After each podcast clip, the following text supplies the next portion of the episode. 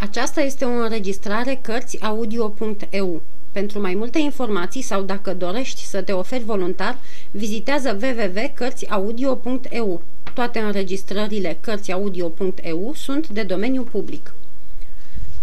Capitolul 26.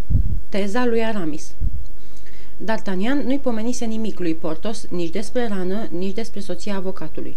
Era strajnic de înțelept bearnezul nostru, oricât ar fi fost el de tânăr. Se făcu, deci, că dă crezare palavrelor folosului muschetar, încredințat că nu e pe lume prietenie care să dăinuie în fața unei taine descoperite, mai ales când această taină ține de turfie. Apoi ai totdeauna oarecare superioritate morală asupra acelora cărora le cunoști viața. Cu gândul deci la meșteșugite planuri de viitor și hotărât fiind să facă din cei trei tovarăși uneltele norocului său, D'Artagnan era bucuros să strângă din vreme în mâna lui firele nevăzute cu ajutorul cărora nădăjduia să-i poată folosi. Totuși, cât a fost drumul de lung, o tristețe adâncă îi strânse inima. Se gândea la acea tânără și frumoasă doamnă Bonacieux, de la care trebuia să primească răsplata credinței lui. Dar, ne grăbim să o spunem, mâhnirea tânărului era provocată mai puțin de părerile de rău ale fericirii pierdute, decât de teama că îi se întâmplase o nenorocire sărmanei femei. Pentru el nu încăpea nicio îndoială. Doamna Bonacieux căzuse jertfă răzbunării cardinalului și, așa cum știau toți, răzbunările eminenței sale erau cumplite. Cum de se îndurase Richelieu să-l ierte era ceva de care nu-și dădea nici el seama și fără îndoială domnul de Cavois, capitanul gărzii cardinalului, l-ar fi lămurit dacă l-ar fi găsit acasă. Nimic nu face timpul să treacă atât de iute și nimic nu scurtează calea ca un gând care absorbe întreaga ființă a celui care gândește. Toată suflarea înconjurătoare e ai doma unui somn, iar gândul ai doma unui vis. Mulțumită acestui gând care e una cu tine, timpul își pierde măsura, iar spațiul depărtările. Pleci dintr-un loc și ajungi într-altul, atâta tot. Din întreg drumul făcut nu-ți rămâne în minte nimic altceva decât o ceață haotică în care se șterg mii de întruchipări nelămurite. Arbori, munți, priveliști, Pradă unor asemenea năluciri, D'Artagnan străbătu în voia calului cele șase sau opt leghe care despart șantii de crevăcăr, fără ca, odată ajuns în sat, să-și mai amintească nimic din ce întâlnise în drum. Abia acolo se dezmetici, clătinând din cap, când zări cârciuma unde îl lăsase pe Aramis și, luând-o la trap, se opri în prag. De data aceasta îl primi nu un hangiu, ci o hangiță. D'Artagnan cântărea omul de cum îl vedea învălui cu o singură privire fața dolofană și voioasă a stăpânei, înțelegând că n-avea nevoie să se prefacă și nici nu trebuia să se teamă din partea unei femei cu chipul atât de deschis. Buna mea doamnă, începu el, ai putea oare să-mi spui ce s-a întâmplat cu un prieten de-al meu pe care am fost obligat să lăsăm aici acum vreo 12 zile? Un tânăr frumos de 23 sau 24 de ani, blând, cuvincios și bine făcut? Da, da, era rănit la umăr. Întocmai.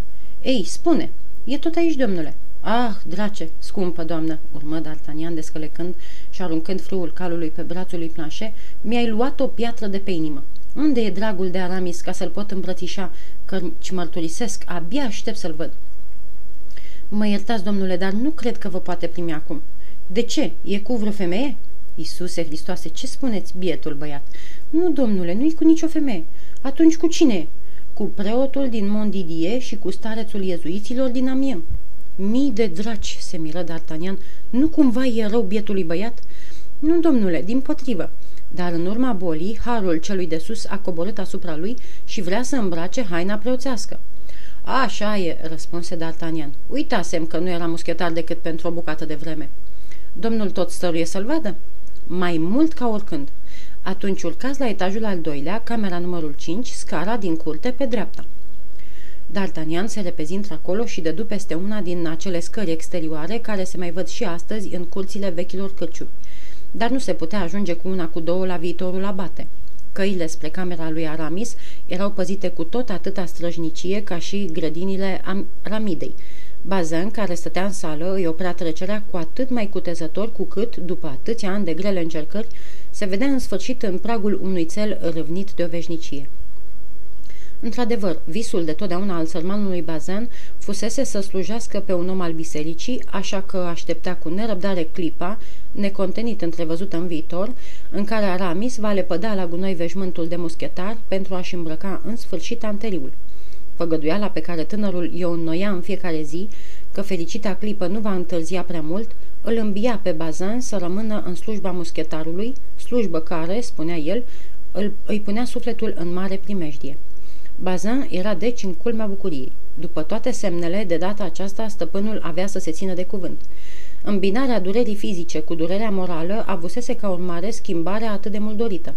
Suferind în același timp trupește și sufletește, Aramis își oprise în sfârșit ochii și gândul asupra religiei, luase drept vestirea cerului îndoita năpastă abătută asupra lui, adică dispariția neașteptată a iubitei sale și rana de la umăr.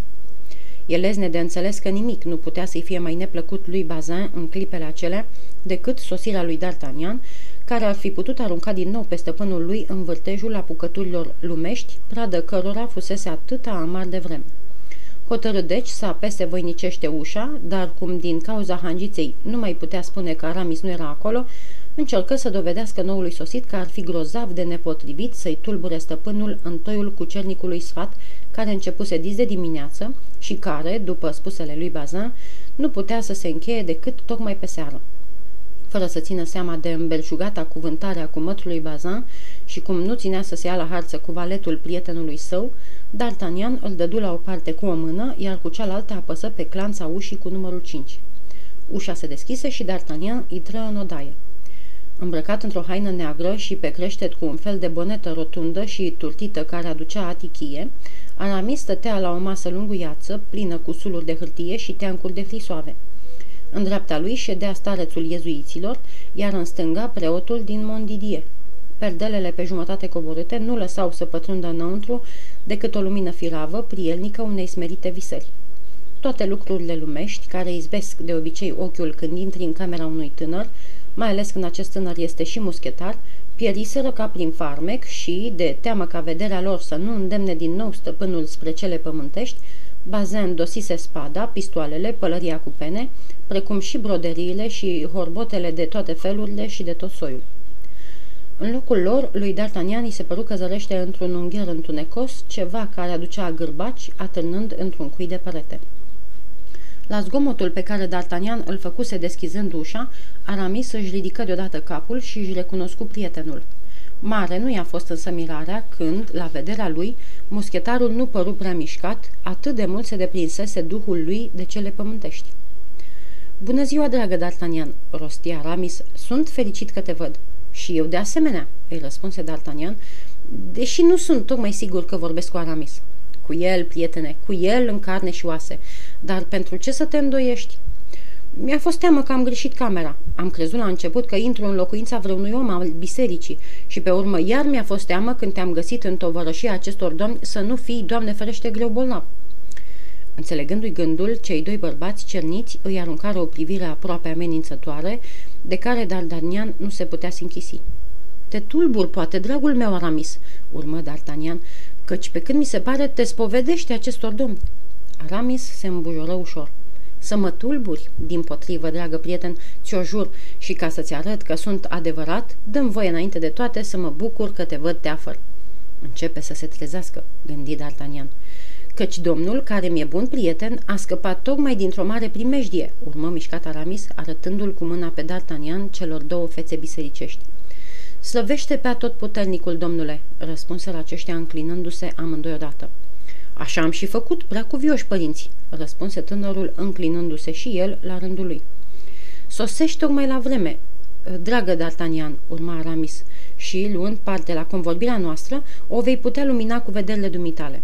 Părintele Stareț din Amien, preotul din Mondidie și cu mine discutăm asupra unor probleme teologice care ne interesează îndeaproape de mai multă vreme. Aș fi încântat dacă ai vrea să-ți dai părerea. Părerea unui militar n-are niciun fel de greutate, răspunse D'Artagnan, neliniștit de întorsătura pe care o luau lucrurile și crede-mă, e mai bine să te mărginești doar la luminatele păreri ale acestor domni. Cei doi bărbați cerniți se înclinară la rândul lor. Din potrivă, răspunse Aramis, și părerea dumitale ne va fi de mare folos. Uite despre ce e vorba. Părintele Stareț crede că teza mea trebuie să fie mai ales dogmatică și didactică. Teza dumitale? Cum adică, lucrezi la o teză? Firește, răspunse iezuitul. Pentru examenul dinaintea hirotonisirii trebuie numai decât o teză. Hirotonisirea? Se miră D'Artagnan, căruia nu-i venea să creadă ce îi spusese întâi Hangița și pe urmă Bazan. Hirotonisirea. Și își plimbă ochii holbați pe cele trei făpturi din fața lui. Dar, urma Aramis așezându-se în fotoliul la fel de grațios ca și cum ar fi fost într-un atac și privind cu plăcere la mâna lui albă și durdulie, ca o mână de femeie, pe care o ținea mereu în aer, ca să nu-i se lase sângele în jos, dar așa cum ai auzit D'Artagnan, părintele stareț ar vrea ca teza mea să fie dogmatică, pe câtă vreme eu aș vrea să fie idealistă. De aceea, părintele stareț îmi propune următorul subiect care n-a mai fost încă tratat și care, recunosc, poate fi izvorul unor splendide dezvoltări. Ultraque manus in benedicento clericis inferioribus necessaria est. D'Artagnan, a cărui erudiție o știm, nu clipi la uzul acestui citat, nici mai mult, nici mai puțin ca la uzul citatului pe care îl făcuse domnului de Treville cu privire la darurile pe care tânărul muschetar le-ar fi putut primi din partea ducelui de Buckingham. Ceea ce înseamnă, adăuga Aramis pentru a-i veni în ajutor, preoții de grade inferioare au neapărat nevoie de amândouă mâinile atunci când dau binecuvântare. Minunat subiect, izbucni iezuitul. Minunat și dogmatic, întări preotul care, aproape la fel ca și D'Artagnan, în limba latină, urmărea grijuliu spusele iezuitului pentru a-i putea ține isonul și a repeta cuvintele ca un erou. Cât privește pe D'Artagnan, el rămăsese cu desăvârșire nepăsător în fața avântului celor doi cerniți. Da, minunat! Prorsus admirabile, urma Aramis, dar care cere un studiu amănunțit al Sfinților Părinți și al Sfintei Scripturi. Eu am mărturisit însă cu toată umilința acestor cărturari ai bisericii că veghea în corpurile de gardă și în slujba regală m-au făcut să cam las învățătura deoparte. M-aș simți deci mai în largul meu, Facilius Natans, dezvoltând un subiect la alegerea mea și care ar fi față de aceste aspre probleme teologice, ceea ce în filozofie este morala față de metafizică. D'Artagnan se plictisea de moarte. Preotul, la fel. Vedeți ce strajnică introducere în materie?" se minună iezuitul. Strajnică!" întări preotul, ca să zică și el ceva. Quem ad modum inter coelorum immensitatem. Aruncând o privire înspre D'Artagnan, Aramis văzu că prietenul lui cască, deci mută fălcile din loc. Să vorbim franțuzește, părintele, zise el iezuitului. Domnul D'Artagnan ne va sorbi și mai nesățios cuvintele. Da, sunt obosit de atâta drum, mărturisi D'Artagnan. Toată latinească aceasta nu prea mă prinde. Bine, în cuvință, iezuitul cam descumpănit, în vreme ce preotul bucuros din calea afară furișa lui D'Artagnan o privire plină de recunoștință. Atunci, iată folosul ce s-ar putea trage din această glosă. Moise, slujitorul Domnului, luați aminte, nu-i decât un slujitor. Moise binecuvântează cu mâinile. El cere să-i se țină amândouă brațele în vreme ce evreii și înving dușmanii. Așadar, el binecuvântează cu amândouă mâinile. De alminteri, ce zice Evanghelia? Imponite matnus și manum. Binecuvântați cu mâinile și nu cu mâna. Binecuvântează cu mâinile, îi ținu isonul preotul ridicându-și brațele. Iar Sfântul Petru, din care purced papii, urmă iezuitul, din potrivă, porige digitos, ridică degetele. Ați înțeles acum? Desigur, răspunse Aramis fremătând de plăcere, dar problema e pe muche de cuțit. Degetele, stărui iezuitul. Sfântul Petru binecuvântează cu degetele. De aceea papa binecuvântează și el cu degetele. Și cu câte degete binecuvântează papa? Cu trei degete. Unul pentru tatăl, altul, altul pentru fiul și al treilea pentru Sfântul Duh. Cu toții își făcură semnul crucii. D'Artagnan socoti că trebuie să urmeze și el pilda celorlalți. Papa este urmașul Sfântului Petru și întruchipează cele trei puteri divine. Ceilalți, ordines inferiores, ale ierarhiei preoțești, binecuvântează numele Sfinților Arhanghel și al Îngerilor. Cele mai umile fețe bisericești, ca de pildă diaconii și paracliserii, dau binecuvântarea cu mătăuzul, închipuind un nesfârșit număr de degete binecuvântoare. Binecuvântătoare. Iată miezul subiectului. Argumentum omni denudatum ornamento. Aș face din tot ce am spus două volume mari cât acesta, urmă iezuitul. Și în înflăcărarea lui lovea peste cazania Sfântului Ioan gură de aur, sub a cărui greutate masa se încovoia. D'Artagnan simți trecându-l fiori. Fără îndoială, mă înclin în fața frumuseții acestei teze, recunoscu Aramis, dar în același timp îmi dau seama că m-ar copleși. Eu alesesem textul acesta. Spunem te rog, dragă D'Artagnan, dacă nu-l găsești nimerit.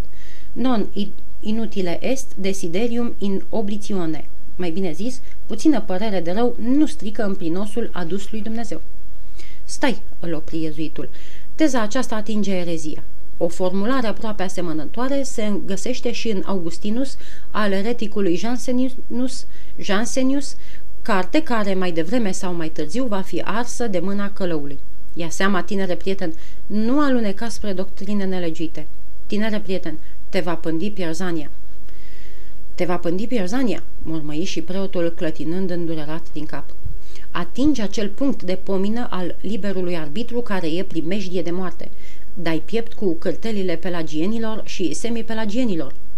Dar cu cernice, părinte, încercă să răspundă Aramis, buimăcit de grindina argumentelor care îi se prăvălea pe cap. Cum vei dovedi dumneata, îi tăie vorba ezuitul, că ți pare rău de lume atunci când te dăruiești lui Dumnezeu? Ia seama la această dilemă. Dumnezeu este Dumnezeu, iar lumea este satana. Să duci dorul lumii înseamnă să duci dorul satanei. Iată concluzia mea. Aceeași ca și a mea? mormăi preotul. Dar vă rog, stăruie Aramis, desideras diabolum, nefericitule, izbucni ezuitul. Duce dorul satanei. Ah, tinere prieten, se tângui preotul gemând, nu duce dorul satanei. Te rog eu din toată inima. D'Artagnan simțea că își pierde mințile. I se părea că se află într-o casă de nebuni și că va înnebuni și el, la fel cu cei din fața ochilor lui. Dar era obligat să tacă, fiindcă nu înțelegea limba care se vorbea acolo. Fiți buni, vă rog, și ascultați-mă, stăruia Ramis cu o cuvință sub care încolțea un început de nerăbdare. Eu nu spun că îmi pare rău. Nu, nu voi rosti niciodată asemenea gândire, care de-al nici n-ar fi pe potriva dreptei credințe. Iezuitul ridică brațele spre cer, iar preotul făcu și el la fel. Nu, dar trebuie măcar să recunoști că e nevrednic să aduci prin nos lui Dumnezeu numai ceea ce de dezgustă. N-am dreptate, D'Artagnan? Drace, cred și eu, mărturisi acesta. Preotul și iezuitul săriră în sus de pe scaune. Iată punctul meu de plecare. E un silogism. Lumea nu e lipsită de plăceri, eu părăsesc lumea, deci eu săvârșesc o jertfă. Și Scriptura spune hotărât, adu jertfă Domnului Dumnezeului tău. Asta e adevărat, în cuvința la antagoniștii. Apoi, urma Aramis, ciupindu-și urechea ca să o îmbujoreze, tot așa cum își scutura mâinile ca să le albească, am mai făcut și un rondel pe această temă pe care l-am trimis anul trecut domnului Voiture, rondel pentru care acest mare om mi-a adus nenumărate laude.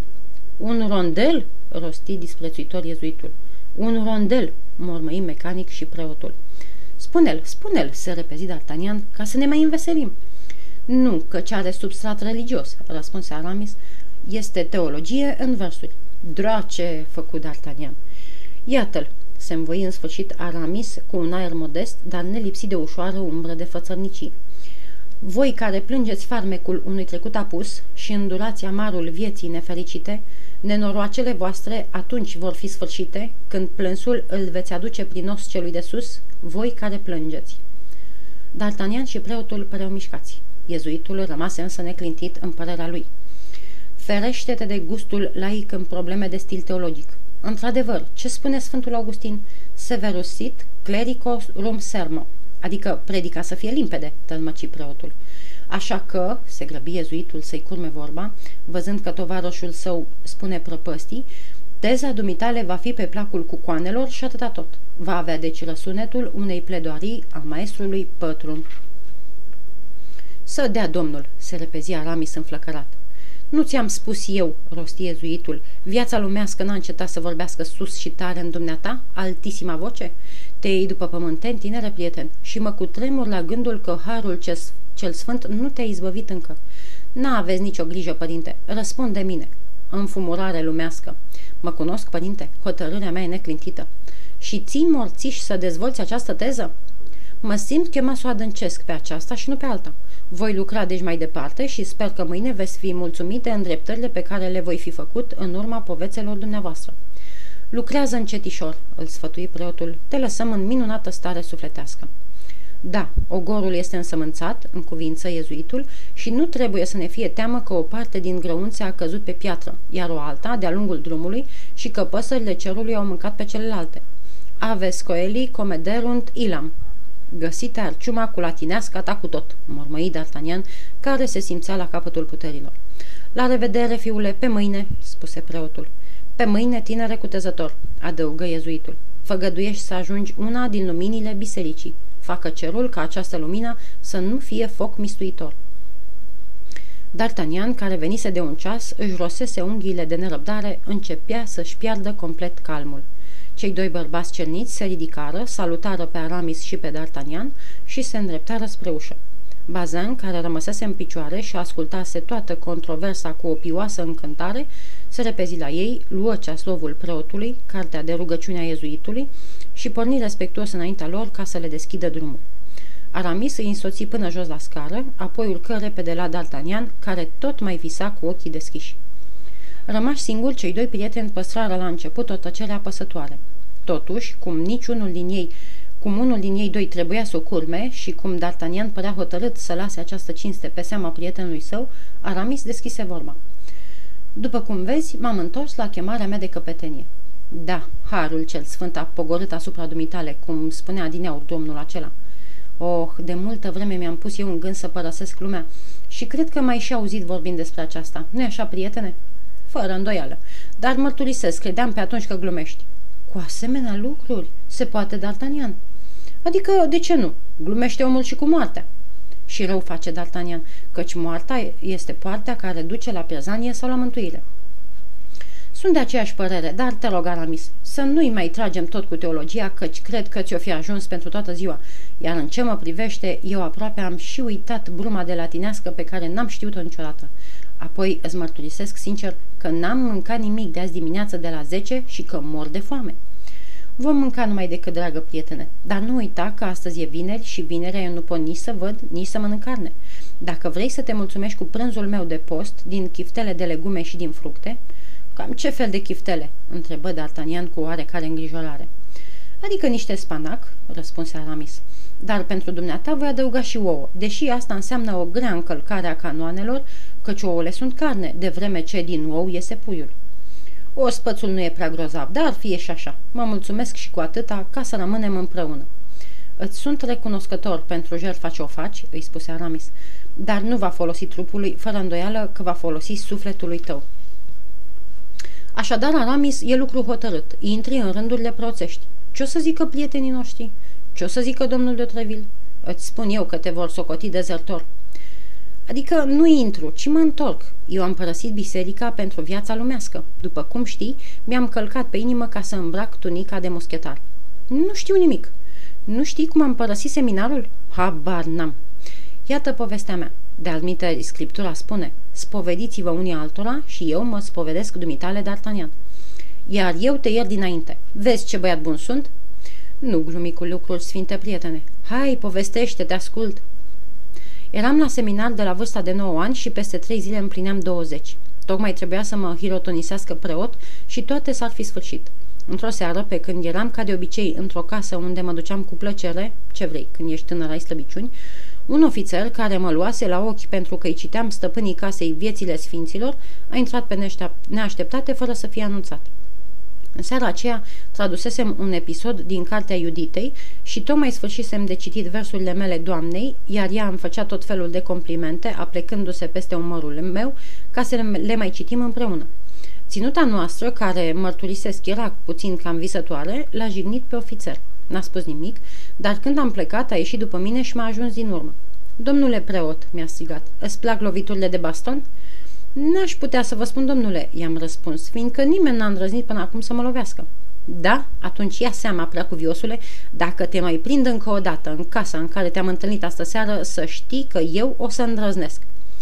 Cred că mi-a fost frică. M-am făcut galben ca ceara, am simțit cum mi se moaie genunchii. Am vrut să răspund, dar neștiind ce, am tăcut.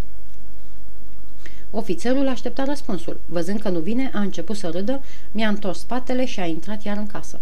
Eu m-am întors la seminar. Sunt gentilom din fire și mă aprind repede, după cum ai putut băga de seamă și dumneata, dragă D'Artagnan.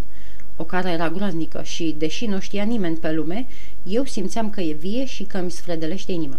Am făcut cunoscut mai marilor mei că nu sunt destul de pregătit pentru hirotonisire și, la cererea mea, ceremonia a fost amânată cu un an.